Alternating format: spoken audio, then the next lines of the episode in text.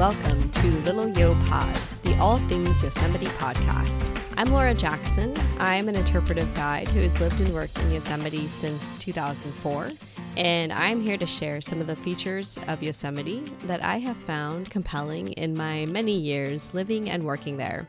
This podcast is for anyone interested in nature, Yosemite, anyone visiting who has visited or is wishing to visit. So, this is the fifth episode of Little Yo Pod, the Little Yosemite podcast. And in the previous four, I was doing um, these kind of, I, I hate this term, but the deep dives into specific topics. Uh, so we did giant sequoias and bears and um, winter sports and the firefall. Um, and those are great subjects, and they certainly do deserve a, a, lot of a lot of research and the time that um, that I allotted them. But it's come to my attention that 30 minutes might be a bit a bit much for this kind of content. So uh, this I'm going to attempt to sort of shorten these podcasts down a little bit more, make them just a bit easier to digest for everybody. So. So this episode is um, uh, sort of the my first attempt at that new format. It will be shorter, quite a bit. Um, I'm gonna try to maybe halve the length of the of the uh, episodes, about 15 minutes or so. Um, and it's different in another way in that this one is not one that I formally researched and prepared like I did the other four. Um, believe it or not, it takes about 15 hours of work to put a, one of those podcasts out. especially being new to this myself. So uh, it's it's quite a bit. It's quite a chunk of time. Um, so I I got a little bit uh, bogged down doing that work every week. So um, even when I made it biweekly, um, so I gave myself a little bit of a break on that this week, and and I decided just to bring um, to bring you a story instead. And it's a story about what I do in my job and my work, and um, I don't know, kind of the the process that goes into it. Uh, and what you're getting when you come on an interpretive program when you come to the national parks. So, interpretive guides, um, they we there are different entities, different entities, different groups that have interpretive guides, and one of that one of those is the National Park Service, and then one of those is the concession in the park uh, that I who I work for, and then there are uh, private companies or private um, organizations that also have interpretive guides. So any of the programs you go on are going to be great because what all interpretive guides have in common is that they have a passion for their landscape, for their home, and for the content that they're bringing to the public. So, I can't speak for the other organizations, but in mine, we do a, lot of studying and it's a lot of self study. So there's a lot of office work and researching topics and writing. Um, basically, we're, we're writing like these sort of sort of scientific papers, but that we can also present to the public. So another aspect is that we are public speakers and um, you know we're interpreters. So we're trying to bring this content to people in ways that that they can relate to and that they can understand. It can get a it can get a bit heavy, and um, there's a lot of content and information. It's kind of hard to sift through all of it without someone guiding you through that. So that's what we do. We we interpret this information and make it accessible for everyone. And the common goal is to to help people care about these spaces and find something something that they can care about or something that they have in common with it or to sort of just connect with it uh, in any way so that they are encouraged to protect these places for future generations so that's kind of interpretive guiding in a nutshell um, and uh, so it's it's a uh, it's it's it's a commitment for sure. Um, you don't just take this job, you know, going into it. Maybe this is what you want to be doing. You you one hundred percent have to know that this is the job for you when you become an interpretive guide, and it's just it's incredibly fulfilling work. Um, being able to bring this content is incredibly humbling as well, and I'm grateful every day for the opportunity that I've been given.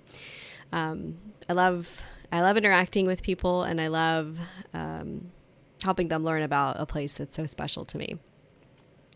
So, um, here's an example of what what we do as interpreters, and uh, here, this is kind of like a day at the office episode.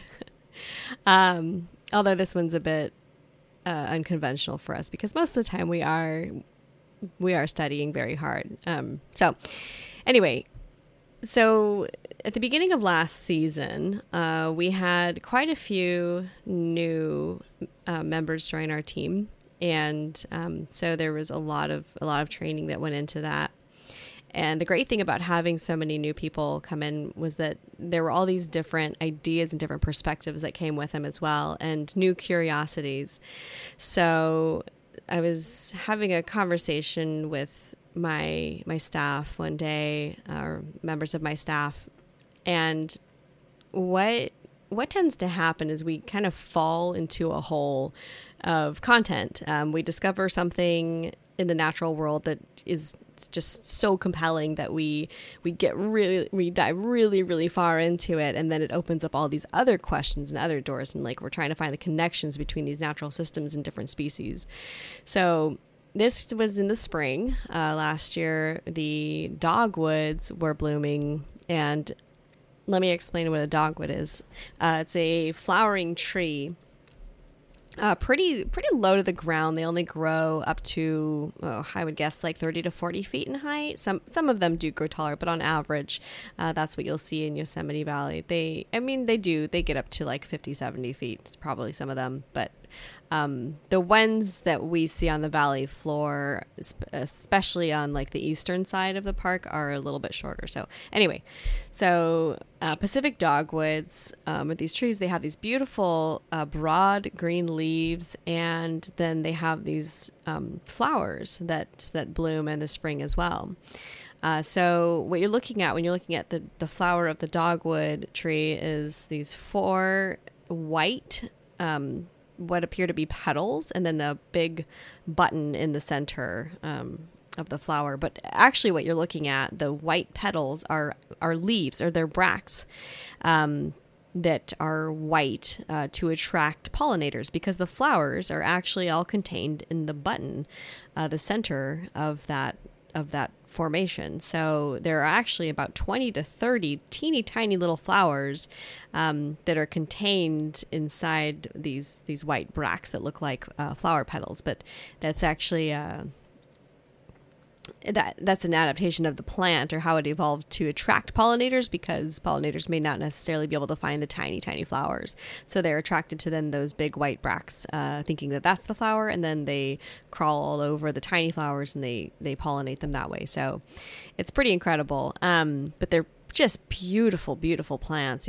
You know in the springtime when they're all flowering it's uh, it's just amazing. And they only need about a third of the sunlight as, as other flowering plants um, to uh, perform photosynthesis. So um, you find them under, you know, at the under the canopy of the forest. Um, so they're in like dark shaded areas, and especially in like giant sequoia groves, you'll have giant sequoias with Pacific dogwoods in front of them, and it's just this beautiful contrast of that cinnamon bark and the white flowers. It's amazing. So if you haven't made a trip to Yosemite in April and May, I highly recommend it so you can see the dogwoods as they're flowering. We were wondering about pollinators for these flowers. Um, they're white. So, what that means is that they're pollinated by day and also by night. Um, because the flowers are white, they're easier to see in the dark. So, uh, nocturnal pollinators, insects, and um, bats and things like that would be uh, well, they would be attracted to those white flowers. Bats, not necessarily. They're actually going after the insects that are uh, pollinating the dogwoods at night. But we were wondering about what uh, insects would be pollinators for Pacific dogwoods um, at nighttime. So a few members of my staff and I all got together one night and we went out to uh, to find some dogwood trees, and we got out our our headlamps and um, magnifying glasses, and we went to look for the pollinators. And then specifically, we were looking to see if this moth, um, this very special moth, uh, was was a pollinator of these flowers. We were curious about where the moth laid its eggs, um, and uh, it's, it's, the Ceanothus silk moth. She's gorgeous, huge moths, um, about the size of a, a, human hand, an adult hand, um, red reddish brown wings and gorgeous detail.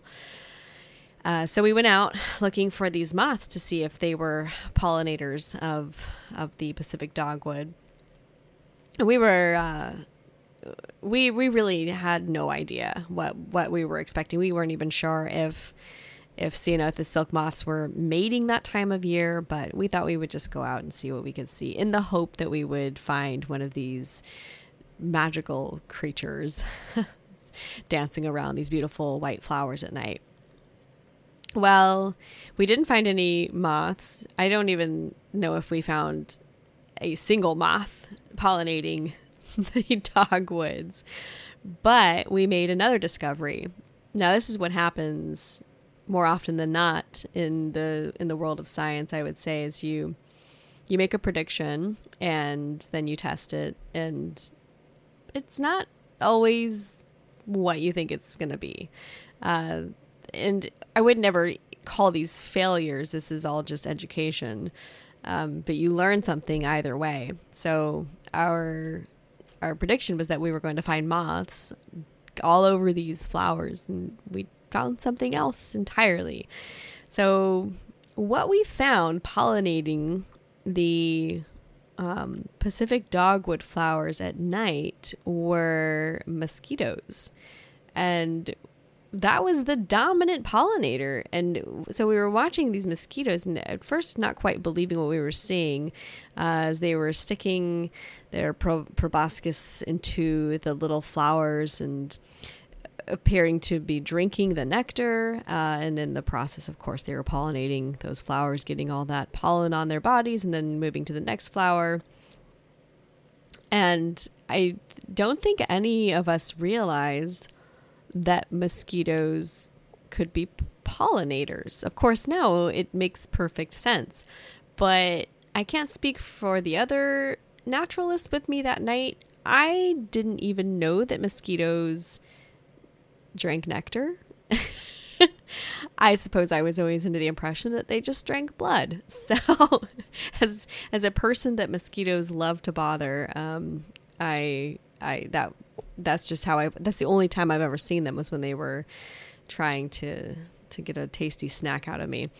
So we we went back to the office, um, feeling I, I suppose a bit defeated, but also a bit curious. And then did some research on mosquitoes as pollinators and found out that the male mosquitoes actually the male mosquitoes don't um, don't drink or they don't take blood. I'm sorry, they don't drink it, but um, they don't take blood. That's only the females, and they do that so that they have um, for the protein content in the blood that they use um, to feed their eggs or their larvae. I hope I'm getting this all right because I am not an entomo- entomologist um, or an etymologist, uh, but certainly not an entomologist. I just, this is all self study, so forgive me if I'm getting anything wrong here. Um, but so she uses the blood t- to provide protein for her uh, for her eggs. Um, the males, however, they never um, they never take blood. They are they feed on nectar, and females do as well. So both male and female mosquitoes uh, drink nectar as as nourishment. That's their food. So they are in fact very important pollinators, um, which gave me a whole new respect for them. Because when we think of pollinators, we think of what bees, butterflies, you know, the the insects that that we like, moths, um, kind of the the prettier of the insects, and uh, we don't think of beetles or ants even ants are also incredibly important pollinators and uh, certainly not mosquitoes. Um, very crucial nocturnal pollinators. And not only are they pollinating these plants but they're attracting bats who also pollinate um, sort of by proxy as well from from chasing after those mosquitoes. They're knocking that pollen around as well. So, uh, mosquitoes, it turned out, are, well, more important to a thriving ecosystem than I, than I suppose I even realized, um, not just as food for bats, but also as pollinators for some of our nocturnal flowering plants as well. Um, so that was quite a revelation for me, but just a perfect example of of what it means to be a naturalist and to learn these things on your own um, and then getting to share that content with other people. And you can bet that learning about mosquitoes as nocturnal pollinators then opened up all kinds of other doors for us to explore as well. We never did find the Ceanothus silk moth, so I'm still uh, still on the lookout for those. Um, and I encourage you to be as well. I suppose if there is a takeaway from this, it would be that um, there are always opportunities to to learn and to explore and to make new discoveries and even when you're in this field, um, something as obvious as learning that a mosquito is a is a pollinator and a pretty important one. Uh, again, it's very humbling and an incredibly rewarding and enriching experience and uh, just makes it all the more possible for us to bring that great content to people and help them find the smaller appreciations that they may not have realized were there to begin with. So, that's going to do it for this episode of Little Yo Pod. I hope you enjoyed this uh, bite sized bit of some Yosemite uh, fun fact stuff. Um, I uh, I don't have any show notes for this because I didn't formally research this episode, um, so I won't have any links for you. But uh, if you'd like to get a hold of me, you can uh, contact me. Actually, email is going to be the best way right now, as I haven't been keeping up with the Instagram or um, Twitter account. So if you have any questions or if you'd like to suggest ideas for topics or if uh, you have corrections to make, I'm, I gladly take those as well. You can email me at littleyopod at gmail.com. I want to thank you so much for listening to this episode. I, I hope you enjoyed it. Please let me know and uh, keep coming back for future episodes. And thanks again. Have a beautiful day.